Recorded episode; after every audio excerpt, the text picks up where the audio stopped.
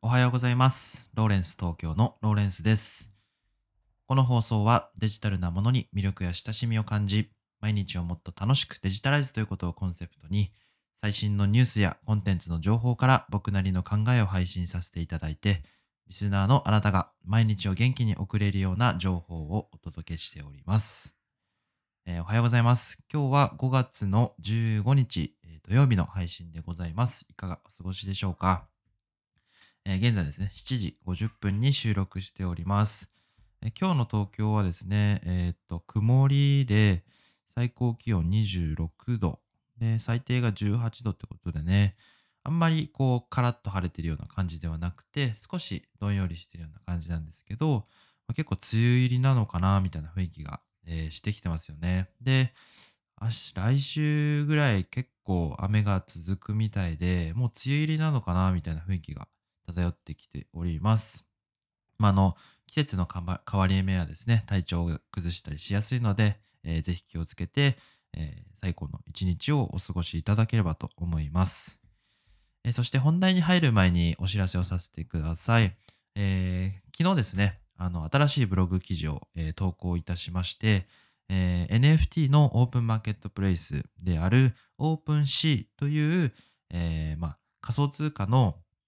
NFT をこう売買できるような、まあ、あの世界中で売買できるようなマーケットプレイスの使い方ということで記事を書かせていただきました。まあ、あの先日ですね、サウナランドっていう、電子書籍が270万円ぐらいでこう販売されたみたいなね、ニュースが入ってきて、それがオープンシーっていうところで売られてたと。で、サウナランドはあの、えー、幻冬者の箕輪康介さんが、えーこう企画して、まあ、あの、えクラウドファンディングで集めて、で、販売したってことでね、で今後 NFT というものが、えどんどん注目されるんじゃないかということで記事を書きました。まあ、あの、初めて使う人でも、こうやって最初から始められるような内容になってますので、ぜひですね、無料で登録できるものでもありますので、えご覧になっていただいて、NFT の世界をですね、面白く感じていただければと思いますので、えーブログの記事は概要欄に貼っておきます。よろしくお願いいたします。それでは今日の本題に入っていきたいと思います。今日の、えーテーマは、どんなことでも継続できる方法、理性に頼ると挫折する理由とはということでお話をしていきたいと思います。ちょっとごめんなさい。噛んじゃいました。理性に頼ると挫折する理由とはということですね。まあ、あの、音声配信とかブログとかですね、えー2020、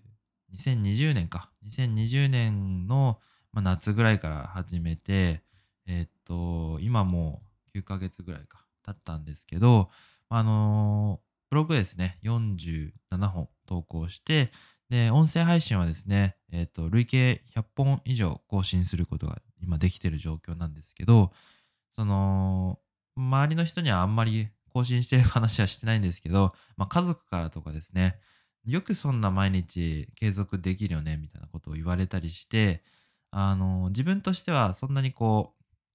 う、ーん、やらなきゃみたいな気持ちでやってるわけではなくて、こうや、やらないと、えっ、と、まあ、気持ち悪いな、みたいな思いでこうやってたと。で、どうやったら継続できるのかっていうことのヒントがあるんじゃないのかなと思って、いろいろこう考えてたら、あの、今日もですね、ブックスアップスの方から、えーいい記事がありましたので、紹介します。で、あの、これでね、いろいろブログを書いたりとか、えー、ツイッターをこうフォロワー伸ばすために継続したいとか、音声配信やって、え毎日続けていきたいけど、なかなかこう、えポジティブになれないというか、続けられないっていう方の、え参考になるようなお話をさせていただきたいと思います。で結論先に言いますと、えーこうやらないとあの気持ち悪くなるっていうところがミソで自分にですねそのやらないと気持ち悪いって思わせるための行動を取りましょうと。でポイントはもったいないっていうことと仕方ないっていうこととあと少しっていう、まあ、それをポイントにして考えるといいですよっていうお話をしていこうと思います。まあ、えっ、と、この記事がですね、えーコツコツ努力できる人は前向きでもモチベーションが高いわけでもない、自動的に動いてるだけというようなに、えーこのブックスアップスからの記事を紹介していきます。で、この中ではですね、ちょっと記事を読んでいくと、人の行動は一般的に言うと、え感情から思考、思考から行動で起こると。一般的にはこういうふうに起こると。まあ、えー、具体的に言うとなんかイライラするな、なんとかしたいなって思って、あ、じゃあイライラするときはチョコレートを食べれと聞いたことがあると。だから甘いもの食べる。今はダイエット中だけど少しな大丈夫と思ってチョコレートを食べるっていう行動に移ると。まあ、普通にありそうな感じだけど、えー、このノーベル賞を受賞した認知心理学の大家である、えー、ダニエル・カーネマンっていう方が、えー、提唱提唱しているのが、えちょっと違うんですよね。この流れとは。カーネマンは人の行動は通常はほぼ考えることなしに判断されており、しかも冷静なはずの理性ですら感情には屈服してしまうと言っている。つまり、先ほどの流れは間違っている。最初に述べた順番は感情、思考、行動だったけど、そうではなくて、感情があって、行動があって、思考があるっていうことなんね。っていう話で、思考と行動が逆になってると。だから、えー、まあちょっと具体的に言うと、イライラするな、なんとかしたいなって思ったら、チョコレート食べちゃえって行動が先に来て、チョコレ、で、その後思考が来るんですね。あ、チョコレート食べたのはイライラを収めるためだったんだな。それなら仕方ないと、人は後からもっともらしい理由をつけて自分を納得させているのであると。あー、なんか、ちょっとわかるなっていう気がしてくるんですよね。まあ自分もこのなんか食べちゃったりみたいなことももちろんありますので、あの、そういう時の、えー、思考がなんか言語化されてるような感じがしました。で、まあ、ブログとかも書いたりする時も、あの、やばい、書かないとなって思ったりして、で、結局、あの、感情が先なんですよね。行動が先か。行動が先で、今日はもう書かないって思って書かないとするじゃないですか。そしたら後から、えー、その書かなかったのは、えっ、ー、と、なんか体調が悪かったとか、眠かったからとか、仕事が忙しかったとか、言って、後からなんか正当化するんですよね、理由を。で、それを、えっ、ー、と、まあ、あの、うまく言語化されて、少しこう、えっ、ー、と、辛いなっていうような思いになったりするんですけど、どうやったらですね、継続できるのかっていうのをですね、ここがヒントになっているというようなお話なんですね。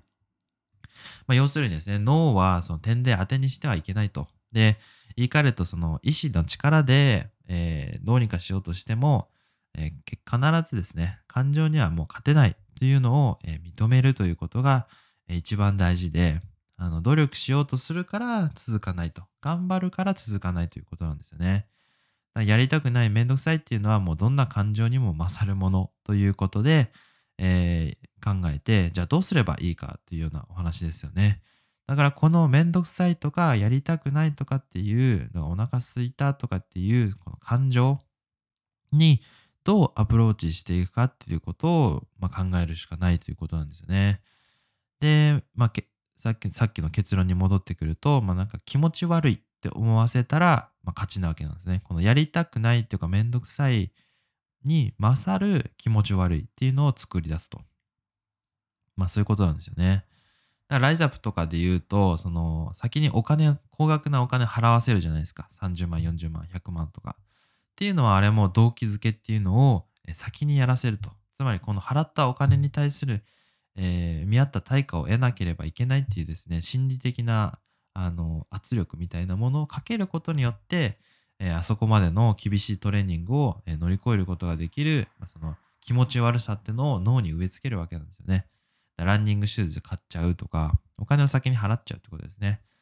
で、あとはその将来の不安が先に見えないのが辛くなると。だから、えー、1日だけやって、明日以降はもう考えないと。もう今日これでやったら、もう明日以降は明日考えるみたいなね、感じにやってみるとかがいいそうです。で、自分へのね、こうやって自分に置き換えてどうやって考えていったらいいかっていう話なんですが、まあ朝起きて PC の前に座ったりしてコーヒーを持って、あコーヒーを飲んでこうやるってとこまでは僕大好きで、すごく好きなんで、好きな時間なんですよね。で、あの、座って、で、ツイートして音声を取るみたいなのが僕のこう今の流れなんですけども、あのー、まあ、そこの作業に、その流れに至るまでの、えー、行動はもう完全に、えっ、ー、と、自動的にやってるというか、そこまで持っていくことができれば勝ちですよっていうことなんですよね。えそんな持っていけ、持っていくのが大変なんじゃんっていうようなお話だと思うんですけど、まあ、これ例えばの話で、僕はその朝起きるのも好きで、で、ツイートも、ツイッター好きで、で、コーヒーも好きなんですよ。で、PC いじるのも大好きなんで、最初の入り口は全部好きなことで固めてるんですよね。あの、やり始めるとっかかりっていうんですか。で、このとっかかりみたいなものは全部好きなもので固めて、でその後何するかってなったら、僕この後ランニングするんですけど、そのランニングっていう系めんどくさいじゃないですか。めんどくさいから、あのー、まあ、音声を取るのもめんどくさいし、ランニング取るのもめんどくさいし、ブログ書くのもめんどくさいんですけど、まあ、この後やらやろうと思ってるんですが、でその、この一番最初に僕がその PC に座って、えー、こう喋るというところまでを、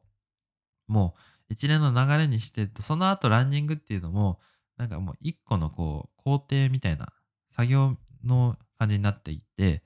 で、あの、その後にある作業、やりたいと思ってる作業の間にこのランニングが挟まっていることによって、あの、